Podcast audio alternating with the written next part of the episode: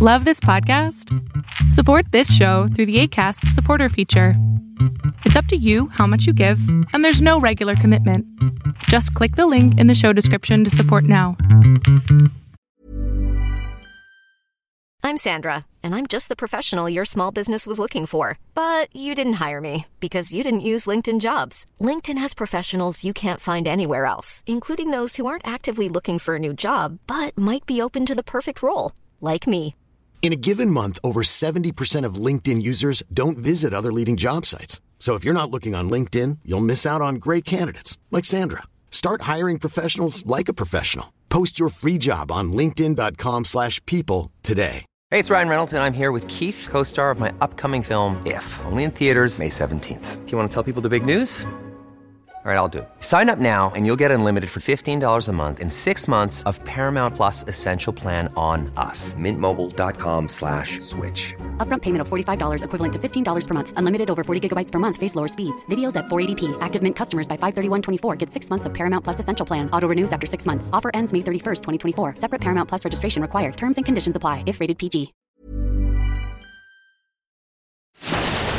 Fiction, science fiction, horror, fantasy, crime, LGBT, thriller.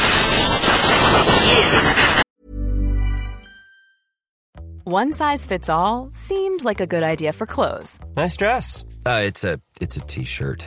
until you tried it on. Same goes for your healthcare.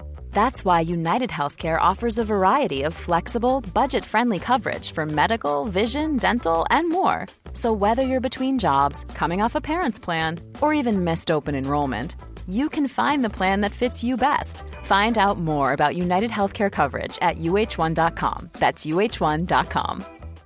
If you're looking for plump lips that last, you need to know about Juvederm lip fillers. With Juvederm Volbella XC and Juvederm Ultra XC, your lip look, whether it's subtle or bold, can last up to one full year with optimal treatment and no additional maintenance. Find a licensed specialist and see if it's right for you at juvederm.com today. That's J U V E D E R M.com. Add fullness to lips in adults over 21 with Juvederm Volbella XC or Juvederm Ultra XC. Do not use if you have severe allergies or a history of severe allergic reactions, or if you're allergic to lidocaine or the proteins used in Juvederm. Tell your doctor if you have a history of scarring or taking medicines that decrease the body's immune response or that can prolong bleeding. Common side effects include injection site redness, swelling, pain, tenderness, firmness, lumps, bumps, bruising, discoloration, or itching. As with all fillers, there's a rare risk of unintentional injection into a blood vessel, which can cause vision abnormalities, blindness, stroke, temporary scabs, or scarring. For full important safety information, visit juvederm.com.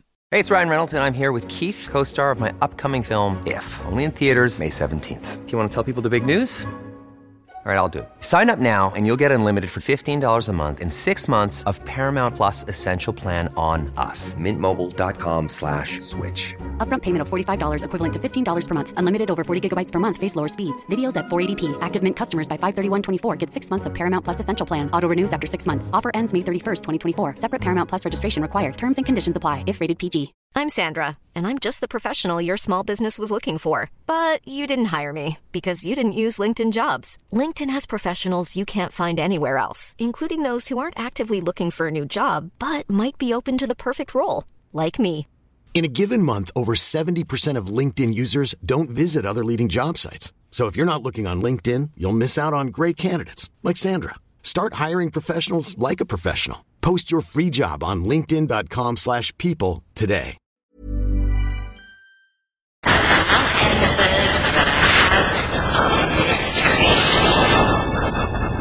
With your hosts, Eric Shapiro, David Lord Martino, Tom Copenhaver, and Al Warren. 106.5 FM Los Angeles 102.3 FM Riverside. and 105 AM Palm Springs. Welcome back into the house of mystery. I'm Al Warren. with a cold and all, and Mr. John Copenhaver. Hafer is back. hey, Al. you know, I was going to say you're back from the uh, coronation. How was that? It was gilded and stuffy. I don't know. I don't. I feel like there's nothing like watching it um, on TV to make you realize how you just. I, I don't understand it in an essential kind of way. Um, I just don't. And so, like, but you know, it's kind of fun to be this outsider. You're like, oh, this makes. I, I'm such an American. Like, I really just don't understand this. You know. Um, but people are very passionate about it, and uh, which is which is cool too. I Yeah. don't, you know, I, I it's just so interesting. I, I just don't get it though, um, and I guess uh, you know some of the other royals don't get it either. But Hey, listen, but you were, I thought you were invited. I thought you were supposed to show up. You're be, you were one of the guys carrying the king's train. oh no, no, no, I did not get invited. I'm, I'm I'm not that special, Al. You know, I can't figure out. You know, everyone's. Uh, I, I was waiting for Kid Rock to start shooting up the British beer. or Oh, because He had a longer train than most wedding brides, and he had more makeup than most brides. So I thought for sure they'd be shooting that up or something. I don't know. God. Got to be upset about something. Anyway, now speaking of makeup and long trains, we've got an author today, and uh, let's let's talk to them. You've got a new book coming out, and it's James D. F. Hannah. How are you doing? I'm doing great. How y'all doing today? I love that accent. I just that almost made my nipples hard. Oh, oh dear. This is interesting. Um, you're right down my alley here with your books, your writing and stuff like that. I find it very, very curious. You're writing a Malone series here, and you're so it's basically a, a Shamus series. Kind of, it's like a detective, if I'm right. Yeah, it's a uh, it's a PI series set in southern West Virginia. Um, Henry's a former former West Virginia state trooper uh, who was uh, shot in the line of duty and is a recovering alcoholic. Is just kind of a personal mess, um, and is basically he. The, the books are, are PI novels set in, in Appalachia, uh, where I grew up. Because the Night is uh, number six. How, how do you decide uh, when you're doing a series like that? How does it? How do you put that together in your mind? Are you um, do you kind of know ahead of time how many books and how many things you want your characters to go through, or how far the, you develop them? Is this all kind of pre-planned? No. So when I started writing the books in 2015 or so, I just, it was really just kind of the effort to, to, you know, finally finish a whole book. And then just as, as time progressed, I, I didn't have a story arc per se. I wasn't like, let's, you know, lead this to this to this to this or anything like that. But somewhere around the, the fourth book, I kind of started seeing, okay, I think I wanted to change some stuff with Henry. Uh, I really like to put him through the ringer. Uh, I like to make him suffer as much as possible. And so with the fifth book, uh, Behind the Wall of Sleep, that was where I figured out he was going to possibly run for sheriff. He lives in uh, Parker County, West Virginia, and so decided, okay, so he's going to run for sheriff. Gets uh, he's being funded. His sher- his campaign's being funded by the guy who owns the local strip club, a guy named uh, Bada Bingham. And so uh, then book six really became sort of like him dealing with the actual campaign um, and also kind of bringing together sort of a resolution to those three books, four, five, and six, and setting up whatever I decide to do with the rest of books, with the rest of the series, however long that goes. Well, so why is it you want to make him suffer? Like, who is he? Is he is this like someone you know in real life? So uh, I am told by uh, people who claim to be my friend that they read the books and they're like, "Wow, you Henry sounds a lot like you, and he's kind of a jerk." And I'm like, "Gosh, thanks." We're not getting a book dedicated to you now. so I'm I'm very much I was very much a reader of uh, of PI fiction growing up, and I kind of I read in that second wave of PI novels that uh, came with the ad with with Spencer with uh, Robert B. Parker, um, and you know the guys like Parker, Pronzini, Lawrence Block, obviously, uh, female writers like Marcia Muller, Sue Grafton, Sara Paretsky, uh, the folks who were really kind of uh, changing that voice. And they, you know, where the PI got to be, he got to have a deeper well of emotion. He got, or, or she, you know, they had complicated uh, lives. They weren't only about the case the way that old school private eyes uh, were, you know, in the Chandler Hammett mode. But conversely, I never wanted Henry to be the smartest guy in the room. I wanted to try and, and flip that paradigm of where like the PI always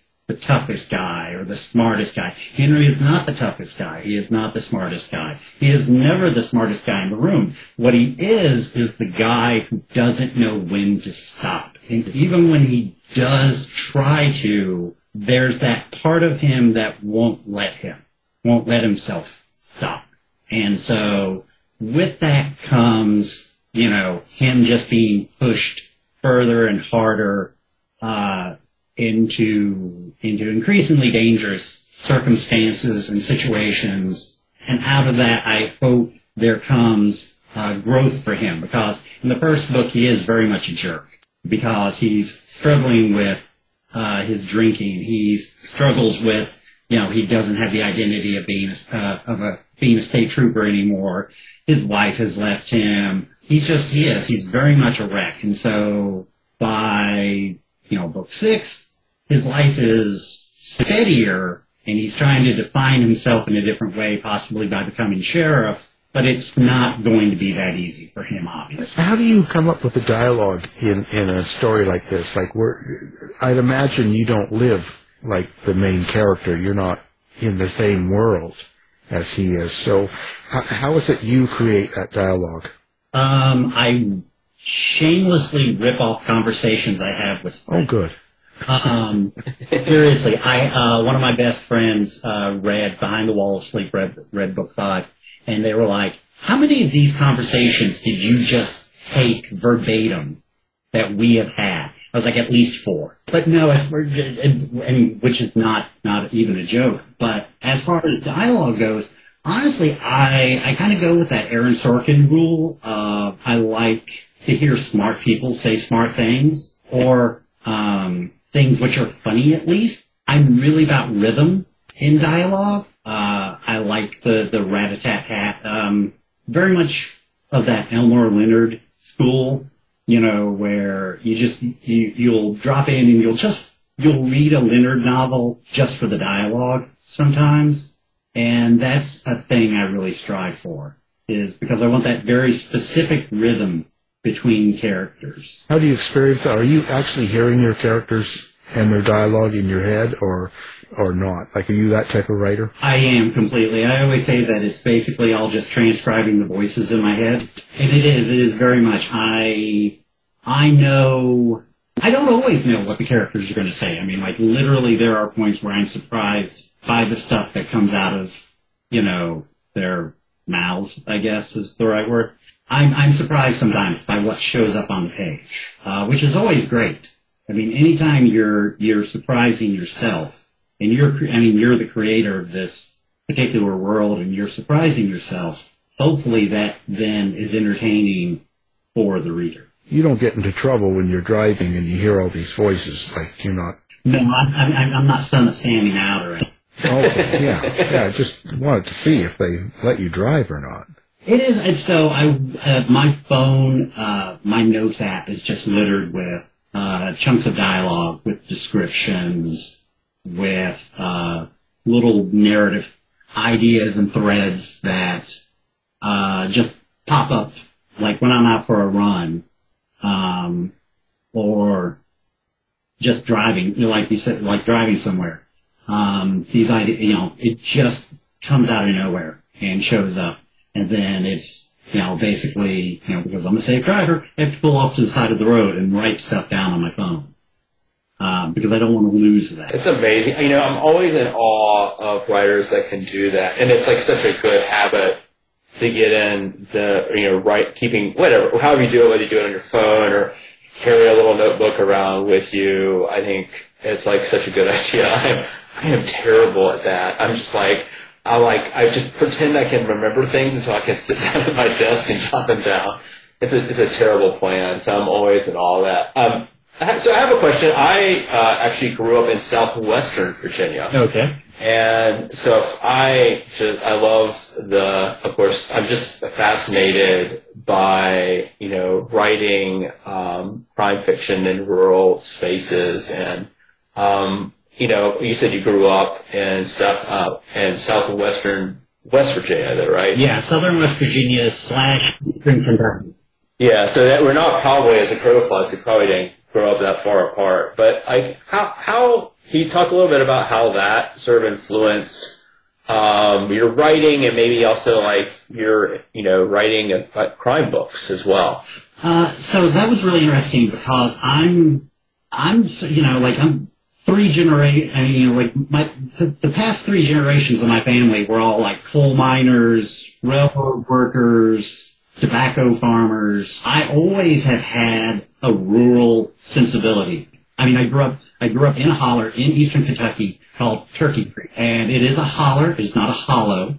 Right. And I always define a holler as that space between two mountains that God forgets about. But so growing up, though, like I said, you know, I, I read a lot of crime fiction. I read Block. I read Ed McBain, Parker, Rex Stout. I read all of these very urban crime writers. All of these, you know, all everything set in big cities, set in L.A., set in Boston, set in Philadelphia. And so when I tried to write, I, I didn't have a correlatory experience for any of that. You know, I'd never, you know, I, I, I, I never saw an escalator until my teen years. You know, I, I grew up really small, super small town. I grew up in one of those eastern Kentucky towns where if the football team is traveling on Friday night, there's no one in town.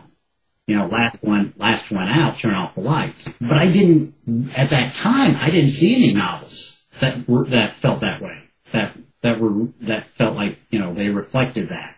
Everything felt, you know, you read Donald Westlake, or, you know, in his Richard Stark novels, and occasionally, you know, he, Parker would be in a small town somewhere in the heights, but otherwise that was it. When I sat down, and I, and so I spent years though, trying to write a big city novel, and I couldn't do it because I never lived in a big city. And then when when I finally started a version of, of what eventually became Midnight Lullaby, which was the first Henry Malone novel, I realized, you know what, I'm just going to write this book in a Malo, in Malo, Malo, um, that I understand. I'm going to write it in a, you know, set it in a small town. I'm going to set it in one of these, you know, two stoplight towns in West Virginia that I understand. And, you know, that just, everything grew from that. Everything grew from the acceptance that I could write something about the small town. I could write about those people, which I understood more than trying to write about banking or stockbrokers or anything, anything that felt, anything that felt metropolitan. But I could write about, you know, those, you know, the, the lonely stretches, you know, between towns, you know, where you're driving through the hills and the roads are barely wider than the, the width of your car. And, you know, towns where basically everything shuts up, you know, shuts off at, you know, seven o'clock at night. And I got that. I understood that. And so I managed to do that for six, you know, six of these, you know, six Malone books and then a standalone that takes place in uh, Parker County. I haven't lived in West Virginia in a few years now. That's still what I'm familiar, that, that's, that is the environment I'm most familiar with. And so I'm still most comfortable writing about. Is there is there something you wanted people to get out of this book, uh, and even the series? Like, or when you do a book in a series and um, you finish it, is is there some sort of subtext or meaning to the book? I always say that I don't have my my aspirations are strictly storytelling. I want to tell. I want the story to be entertaining. I want the the characters to feel true. I want them to be entertaining and realistic. Um, even if they are exaggerated, I want them to feel real. I want people to not. I want people to not judge Appalachia. I think the way that it has been judged in a lot of ways. Um, you know, uh, we don't need a reckoning so much as an adjustment probably. And I would like for people to understand there's a lot more to, to that area, to, to, to what I term cultural Appalachia than they know or understand. I hope they get that. I hope they're, but more than anything, I just want them, I want the book to be entertaining. What is a good book to you? What keeps you reading? Um, so I am very much a, I, you know, I'm very much into a lot of Southern writing right now, a lot of the, the, the new Southern noir, I guess. Um, you have someone like, uh, S.A. Cosby, who, you know, has kind of proven to people that you can write about rural, uh, rural America and really just write a hard-edged crime novel that way. Um, guys like Eli Cranor, Bobby Matthews, Mark Westmoreland, these guys who are writing, uh, Kelly J. Ford, uh, Amina Akhtar, Laura McHugh.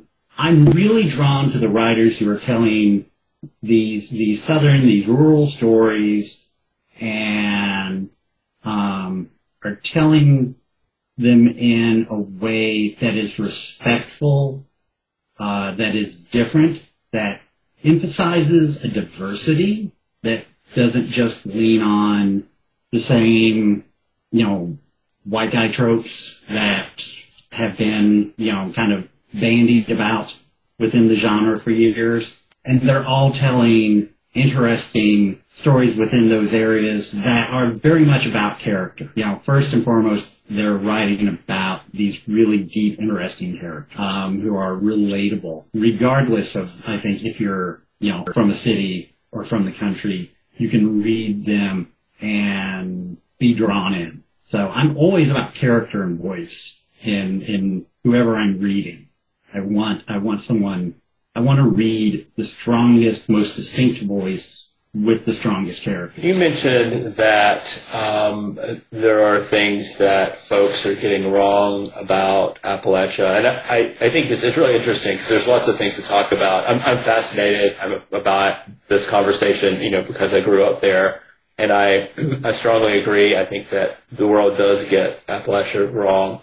Um, I'm curious in what ways you think that's true, and I'm also curious generally about um, just rural fiction, um, like you know, because I think there's like the spe- specific things you get wrong about Appalachia, but there's also kind of things about general sort of assumptions about rural life that I think we get wrong. Anyway, um, uh, what do you think? What what is what is what are we getting wrong about Appalachia sometimes um, from the outside?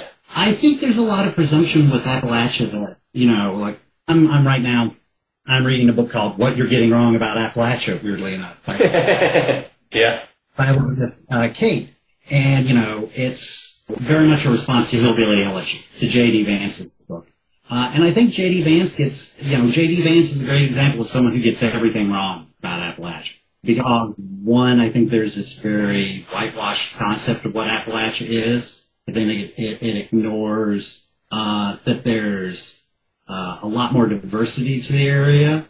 I think there's this, you know, Scotch-Irish mythology I think people really have to the area.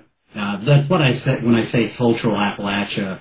Um, you know, it's really that, that stretch from, from Virginia into Kentucky that goes down through, uh, you know, like Georgia and places like that.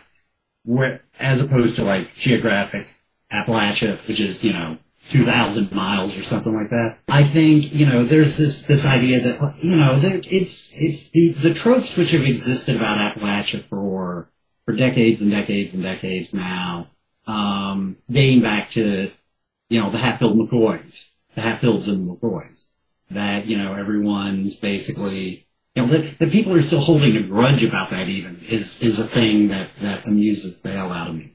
Um, people think we're still fighting that. We're not. you know, people think, you know, there's there's a, a, a, paradigm that people are not interested in in bettering themselves, that they're, you know, that they're lazy. And, and the truth is, is Appalachia is really just an area that um, has been maligned for so long and been created into the butt of jokes for so long that that is as much the reason of why they don't trust, of why Appalachians don't trust people.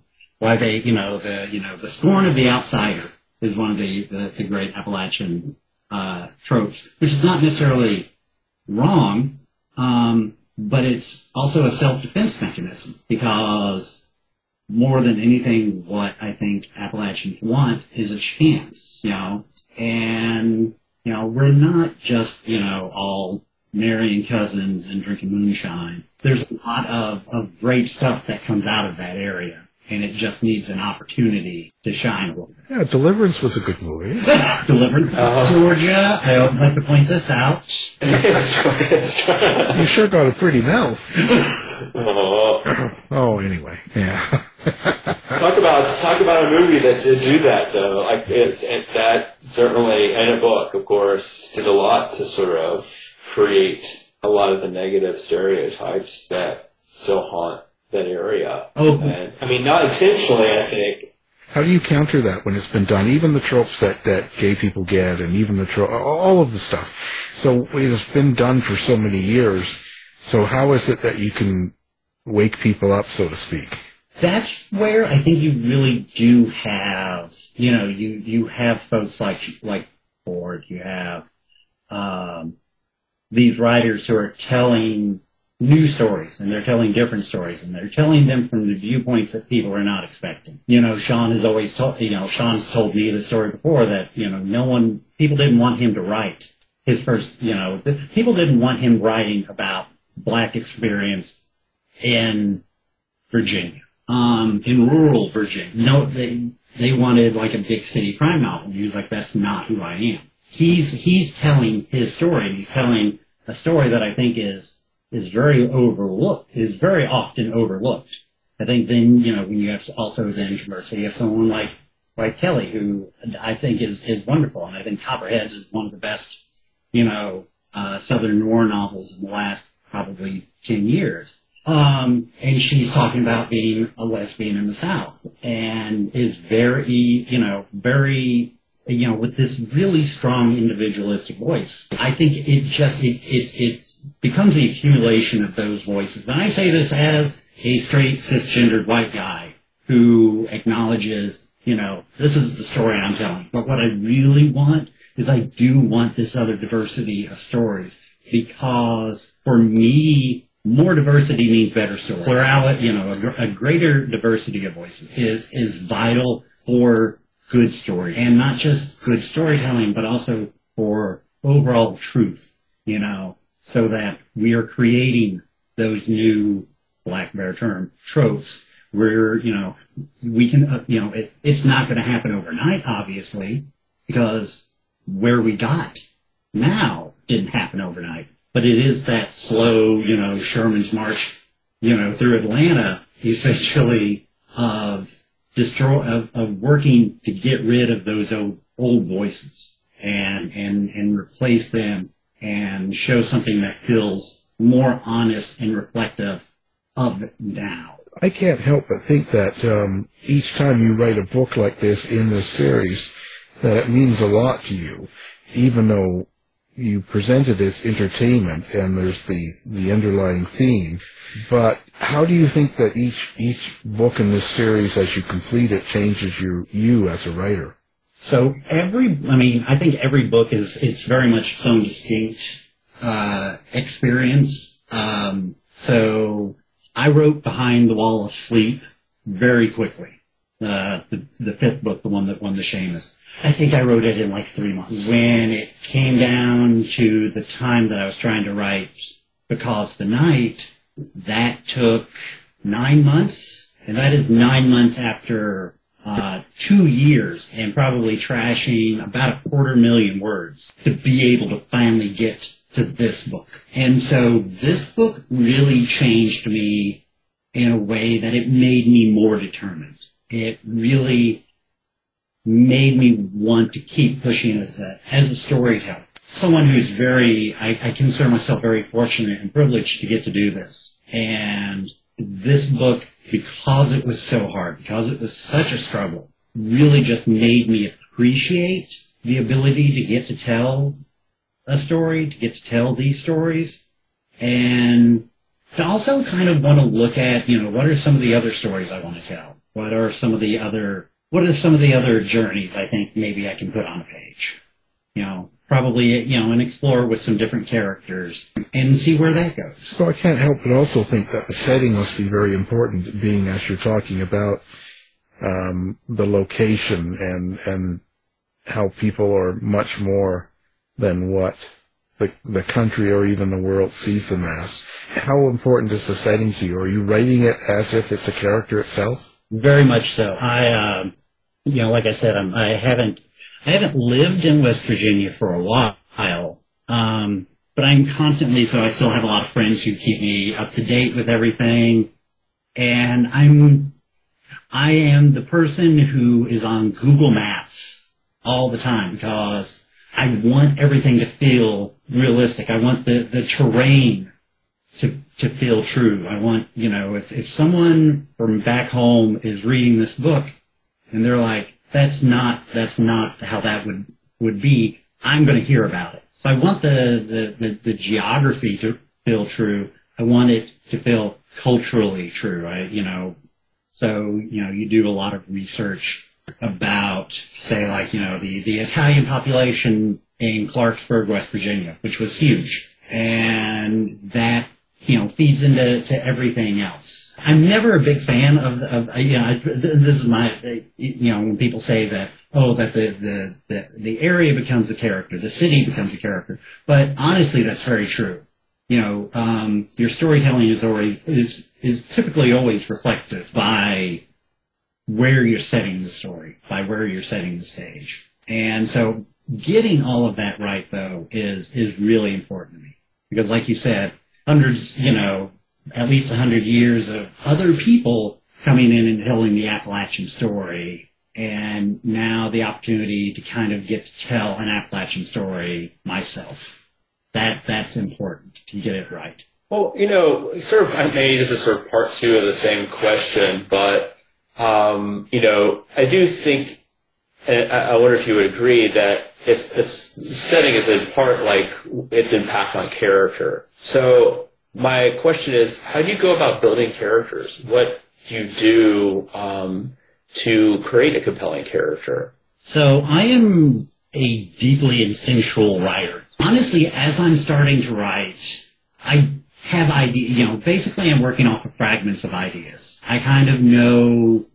I have ideas about who the character is. Like with Henry, I didn't know a whole lot about him when I started writing about him. And so as I've as I've written the books, it really is just it's it's discovery. And again, it's like I said earlier, sometimes I'm surprised by the things that my characters say. Very often I am surprised by you know where they end up traveling. The Henry's girlfriend shows up in the second book, and I had no intention of her becoming his girlfriend until someone read the second book and they were like, so are they together in the third book? And I was like, well, I guess they are now because everything, again, it, it just goes back to, to, to a discovery process. That is, I'm, I'm not someone who uh, does the, the really intricate outline or anything like that. Um, I don't do character sketches. I am just going to the page and writing and writing and writing. And then eventually it starts to flow and it fits and it feels right. And the characters come into play and I understand them more as it progressed. Since it's detective fiction, though, you must. Is it difficult to sort of work out a plot? Um, because I mean, I guess you're sort of more of a quote unquote pantser uh, as you sort of more exploratory writer you ever have to rewrite a lot, or do you ever find yourself having to outline and do that kind of thing? It's I'm, I'm always fighting the two, like the instinctual writing with the more uh, structured writing. So I'm curious what your process is. Yeah, no, my process is a nightmare, John. it's just a complete utter nightmare.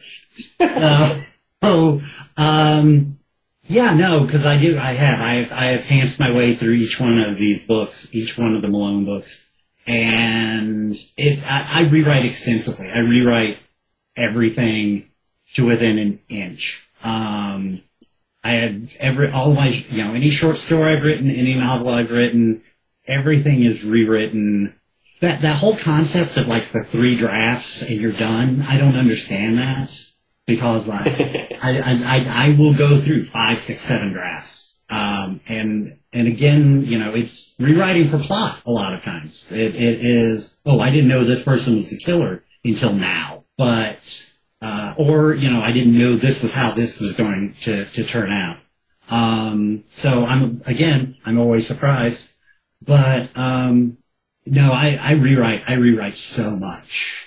I rewrite just in insane amounts and cut whole swaths. So I'll tell you this, um, this is how much of a rewriter I am. Uh, I wrote an original draft of this book that was about 92,000 words. And then as I was rewriting it, I realized it was not good, like, at all. And so I shaved off, I took the first eight or 10,000 words of it and wrote a completely different book. Had, had absolutely no bearing whatsoever to the original, to, to what I wrote originally.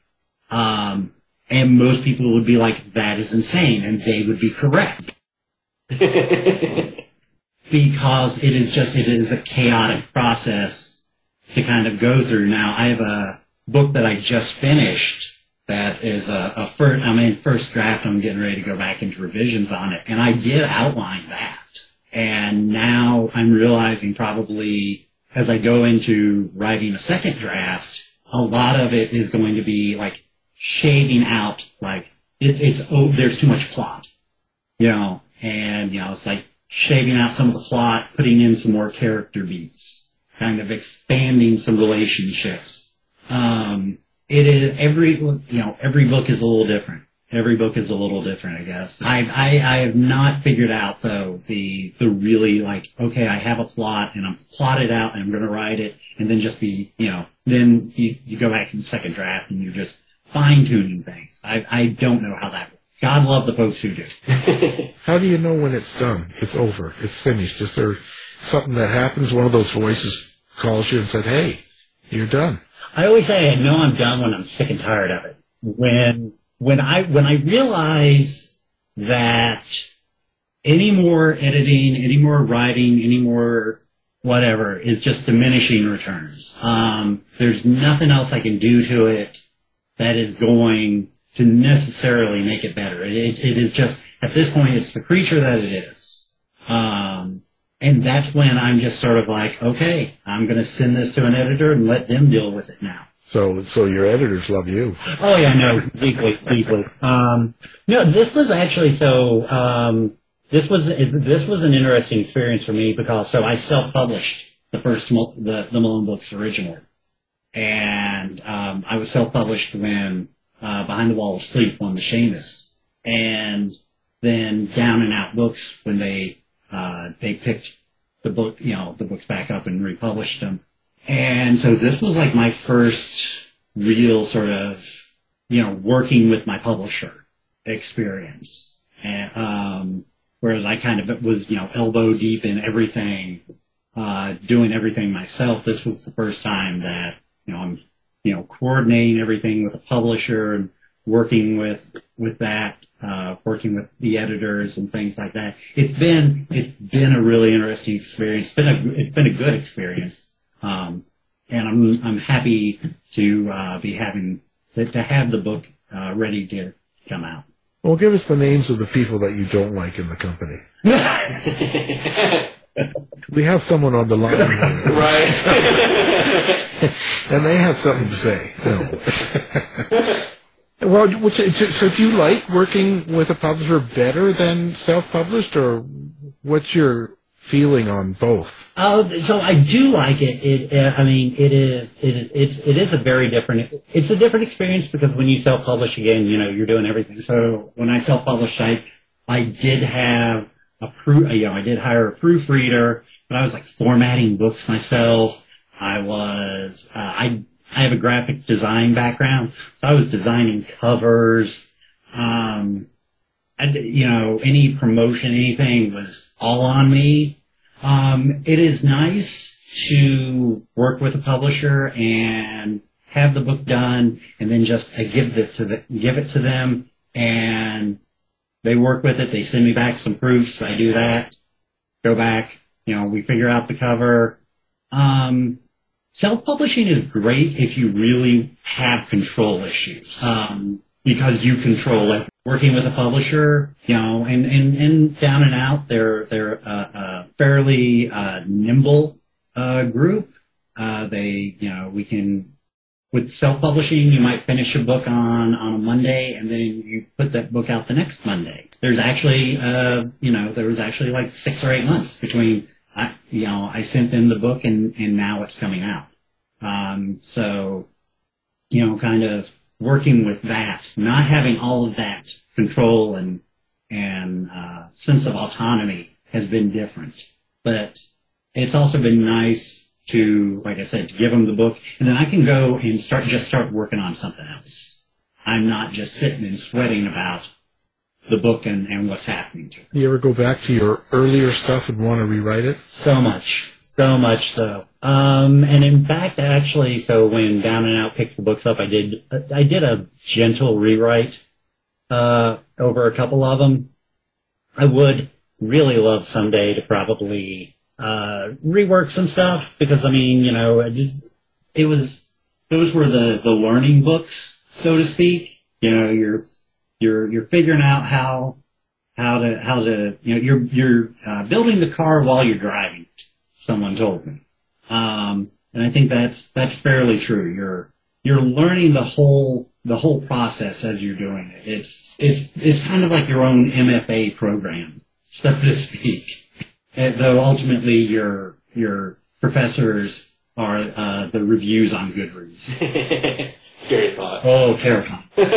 So, so bad characters, the evil people, the ones that do something wrong in the book. Um, y- y- did you are you able to capture that person or people easily from all of your bad history yourself, or where where does it come from? Um, so I think a lot of that is just sort of it's unmitigated id. Um, it's it's taking all of those dark impulses that you have, you know, and and but also, you know, there's you know certain levels of truism, you know. You you have to you have to be able to write. I think any anytime you have an antagonist, I think you someone told me once that your antagonist is the protagonist in his in the, his or her own mind of their own story. They're they're they're the good guy, and so really with any any of the bad guys, I really try and approach it that way. You know, they think they're they're doing whatever they're doing, they're doing it for the right reasons in there, um, which then makes whatever terrible thing they're doing uh, in their minds justifiable and probably therefore worse than if they were just like twirling a mustache and tying someone to, you know, train tracks. Dating yourself there. Oh yeah, yeah, yeah. Snidely or that? Well, um, so listen. So how do people find you? Where do you hang out? You're on street bars, corners. Like what? Um, do you have a website, social media, hookup apps? I have a table. I have a table at a bar. Yeah. I have a table at a bar here in Louisville. Um, so you can find me. Uh, I am on uh, Twitter way more than I should, at least until uh, Musk burns the joint down. Uh, you can find me there uh, at James D.F. Hannah, and uh, also uh, at my uh, I'm on. You can find me Twitter, Instagram, Facebook at James D.F. Hannah, and you can find me at my web on my website uh, www.jamesdfhannah.com because I wanted to keep it simple. Um, and there's a link to uh, on my website. There's a link to my Substack where I occasionally uh, will write about whatever crosses my mind. It's, it's called That Noise at 2 a.m. Yeah, someone told me you had a big Substack. so what is the D, what does the DF stand? Uh, Donald Francis. I wasn't expecting that. but that's all, you know, it's all it's all good. So so what's next? So what's happening now? You've got this out and and your mind must be wandering into some other new ventures. Um, So I've got I've got uh, this one out. I've got this uh, behind the uh, sorry, calls the night. Uh, it's out uh, June nineteenth. I have a uh, novella out in a series that Frank Zafiro uh, edits, uh, a Grifters song. That's out uh, now. Uh, my installment's called uh, Somewhere Outside Salvation, and it takes place uh, back in West Virginia. And it's about two con artists on the run who uh, find themselves uh, pulling a con involving a traveling carnival. There's uh, some Mothman mythos involved in that. Uh, I, I wrote that for Frank and had a lot of fun with that. That was me playing with some carnival noir. Um, and so right now, like, you know, I'm, I'm working on edits on a, a new book that's, uh, takes place in 1976, small town in, in Kentucky. Uh, two brothers, moonshine, uh, bikers, kind of seeing where it goes with that. Like I said, I've got the, the first draft done and, and we're working on, we're working on. Wow, are you doing any book shows or uh, script jobs or anything like that?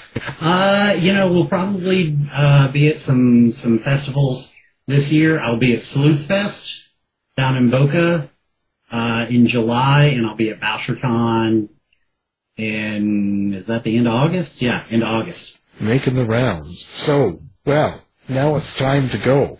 We appreciate you being here. We'll have all of your information up on our website as well. And we're talking about Because the Night. It's a Henry Malone novel. And the writer of that was our guest, Mr. James Dia Hannah. Thank you for being here. Thank you guys so much. Thanks, James. You've been listening to the House of Mystery radio show. To find out more about our guests, hosts, or shows, go to www.houseofmystery.com. Show's over for now. Was it as good for you as it was for me? Yeah. Good night. This has been a production of Something Media. I'll be back. You've been listening to the House of Mystery radio show. To find out more about our guests, hosts, or shows, go to www.houseofmystery.com. Show's over for now. Was it as good for you as it was for me? Yeah. Good night. This has been a production of Something Weird Media. I'll be back.